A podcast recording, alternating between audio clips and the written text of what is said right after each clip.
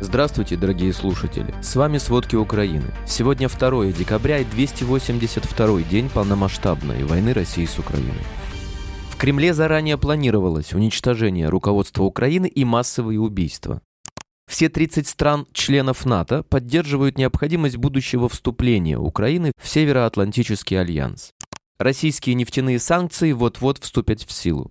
Бренд мороженого Баскин Робинс уходит из России. Обо всем подробней. Потери украинской армии в войне, которую развязала Россия, составляют 13 тысяч погибшими. Об этом сообщил советник Офиса президента Украины Михаил Подоляк. При этом Подоляк подчеркнул, что количество погибших гражданских украинцев точно не 20 тысяч. Эта цифра, по его мнению, гораздо больше, особенно если учесть, сколько массовых захоронений и застенков находят украинские военные после деоккупации временно захваченных россиянами украинских территорий. Потери среди личного состава российской армии с начала вторжения в 10 раз превышают потери украинских войск. Одна из причин командование России использует солдат как пушечное мясо. Об этом заявил президент Украины Владимир Зеленский в интервью CNN. По его словам, заявление Пентагона о том, что Россия потеряла половину своих танков в войне против Украины, близко к реальности. Он также подчеркнул, что артиллерия от США и Европы помогла сломить российское наступление. Войска России ударили по Никополю из тяжелой артиллерии в четверг 1 декабря. В результате обстрела пострадал мирный житель. Об этом сообщает глава Днепропетровской областной военной администрации Валентин Резниченко в Телеграм. Россияне обстреляли несколько многоэтажек и линии электропередач в городе. Загорелась квартира, пострадал ее хозяин, 56-летний мужчина.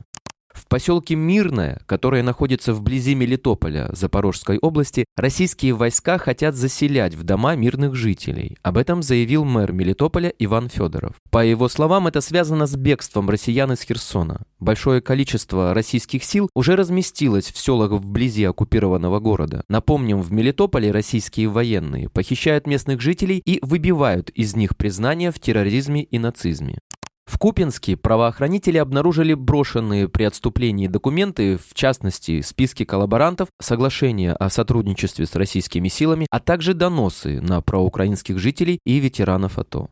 В деоккупированных районах Херсонщины продолжаются стабилизационные мероприятия. Под Береславом украинские правоохранители эксгумировали тела двух гражданских, погибших от действий войск России. Об этом сообщает пресс-служба полиции Херсонской области. Вероятно, люди погибли в результате российских обстрелов.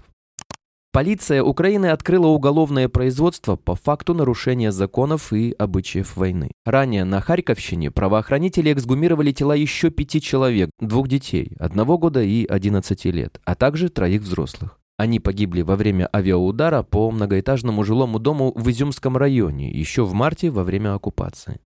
Украина ведет переговоры о передаче ей ракет С-300, поскольку они достаточно удачно работают на фронте, а в Украине они уже давно не производились. Об этом заявил глава Минобороны Украины Алексей Резников. Ракеты С-300 хорошо себя проявили во время боевых действий, поэтому сейчас страна ведет переговоры о пополнении этих запасов.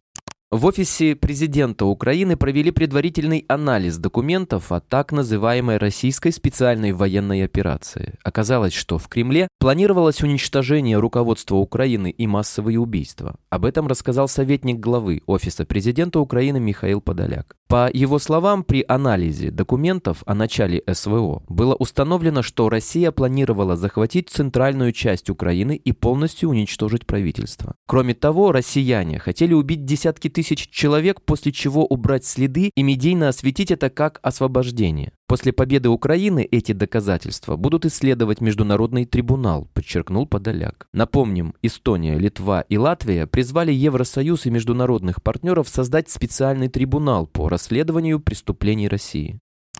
30 ноября и 1 декабря два посольства Украины за границей получили письма с конкретными угрозами. Речь идет о целенаправленной и широкомасштабной кампании против Украины. Об этом заявил глава МИД Украины Дмитрий Кулеба во время заседания Совета министров ОБСЕ в Лодзе. Напомним, в посольстве Украины в Мадриде днем 30 ноября произошел взрыв. Известно, что взрывчатка была спрятана в почте, открывшейся сотрудником дипломатического учреждения. Теракт был направлен против посла Украины Сергея Погорельцева. Именно ему адресовалась бандероль со взрывчаткой. Последствия могли быть более серьезными. По его словам, бомбу заложили в пакет с письмами и документами, а не в письмо, как сообщалось ранее. Кулеба назвал такие действия новой формой террора, добавив, что произошли и другие события, события террористического характера, не связанные с этим взрывом. Он добавил, что уже есть предварительные догадки, кто за этим стоит, но нужно проследить всю сеть агентов и людей, привлеченных к этой кампании.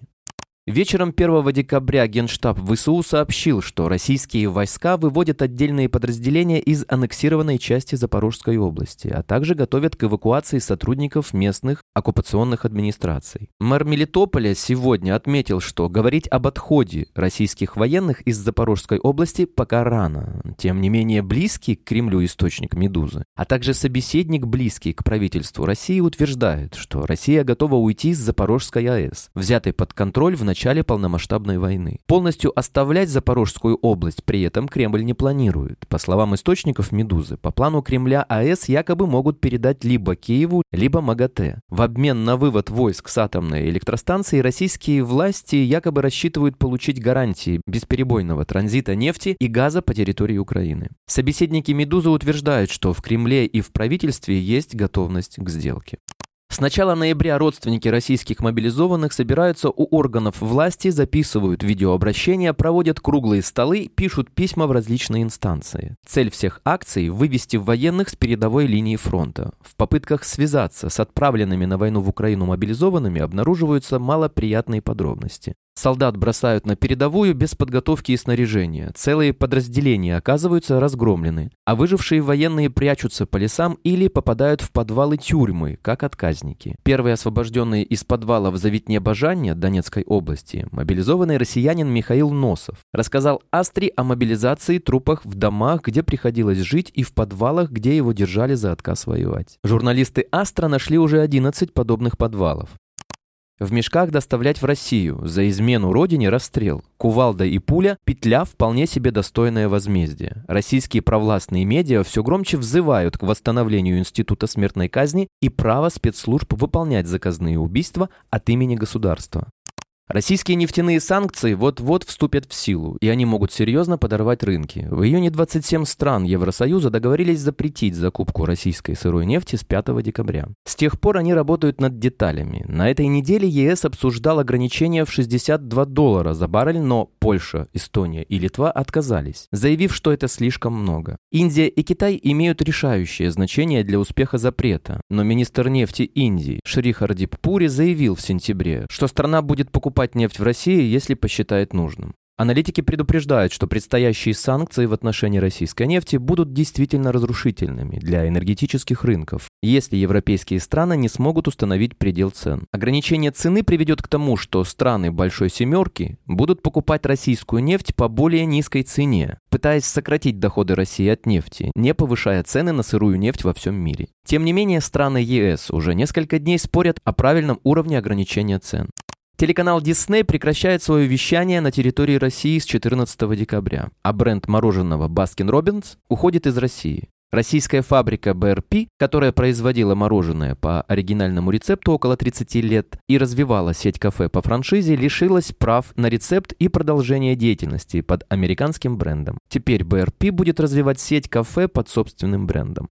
Дождь уволил ведущего Алексея Коростылева после его фразы в эфире о том, что телеканал помогает в оснащении российских солдат. Сначала эту фразу дезавуировал главный редактор телеканала Тихон Зитко. Об увольнении журналиста в эфире сообщила жена Зитко Екатерина Катрикадзе, назвав это сложным решением. Министр обороны Латвии Артис Пабрикис отреагировал на заявление ведущего телеканала «Дождь» о помощи армии России, сказав, что «Дождь» должен переехать в Россию, а сотрудникам телеканала телеканала необходимо аннулировать разрешение на проживание. На сам телеканал латвийский аналог Роскомнадзора наложил штраф в 10 тысяч евро. Поводом также послужила показанная в эфире карта с Крымом в составе России.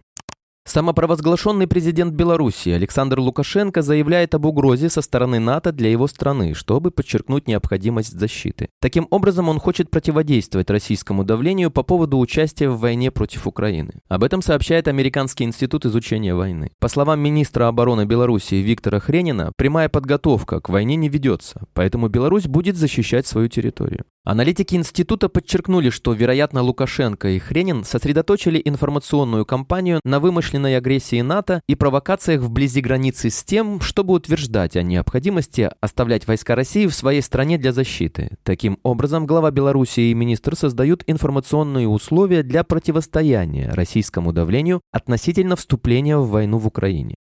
США вместе с союзниками работают со странами Ближнего Востока, чтобы перебросить несколько зенитно-ракетных комплексов с НАСАМС в Украину. Об этом сообщил генеральный директор компании-производителя систем НАСАМС Грег Хейс в интервью «Политику». По его словам, комплексы должны быть предоставлены в течение 3-6 месяцев. В то же время в течение двух лет США должны заполнить запасы на Ближнем Востоке новыми установками.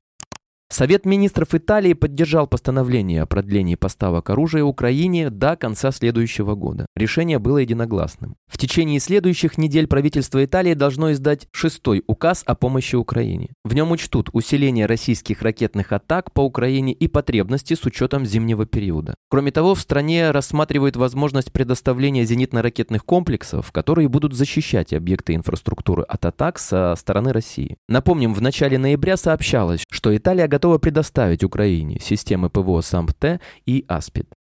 Власти Германии предоставили украинским военным новый пакет помощи. Об этом сообщает пресс-служба правительства Германии. В него вошли 7 зенитных установок «Гепард», 100 тысяч аптечек, 3 бронированные мостоукладочные машины, 8 надводных беспилотников, 12 пограничных машин, 4 тысячи спальных мешков, 30 автомобилей скорой помощи. Также Украине передадут запчасти, которые нужны для ремонта вертолетов Ми-24. В немецком правительстве подчеркнули, что из соображений безопасности не будет сообщаться информация о способах и сроках доставки оружия.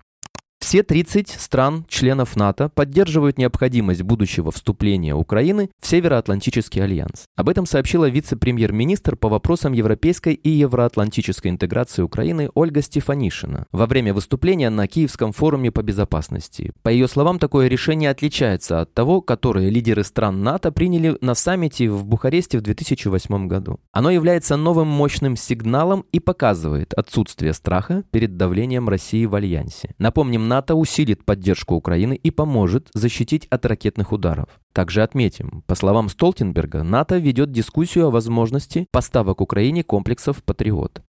Прокуратура Нидерландов не будет запрашивать у России экстрадицию осужденных по делу MH17 Игоря Гиркина, Сергея Дубинского и Леонида Харченко. Об этом сообщает пресс-служба прокуратуры Нидерландов. Это связано с тем, что Российская Федерация не выдает своих граждан. Но прокуратурой Нидерландов будут предприняты дальнейшие усилия для того, чтобы преступники отбывали наказание. Прокуратура также не будет подавать апелляцию на решение Гаагского суда. Напомним, окружной суд Гааги после двух лет слушаний 17 ноября вынес приговор по делу о сбитом в 2014 году в небе над Донбассом пассажирском самолете рейса MH17 малазийских авиалиний. Суд признал двух граждан России и одного украинца Игоря Гиркина, Сергея Дубинского и Леонида Харченко виновными в крушении рейса MH17, в результате чего погибло 298 человек. Их приговорили к пожизненному заключению. Спасибо, это были все главные новости о войне России с Украиной к середине 2 декабря. Помните, правда существует, а мы стараемся сделать ее доступной. Если вам нравится то, что мы делаем, пожалуйста, поделитесь этим подкастом с друзьями в России. Также, если вы хотели бы помочь нам делать материалы еще более качественными, пожалуйста, оставляйте фидбэк. Это очень важно для нас и для распространения правдивой информации. До встречи.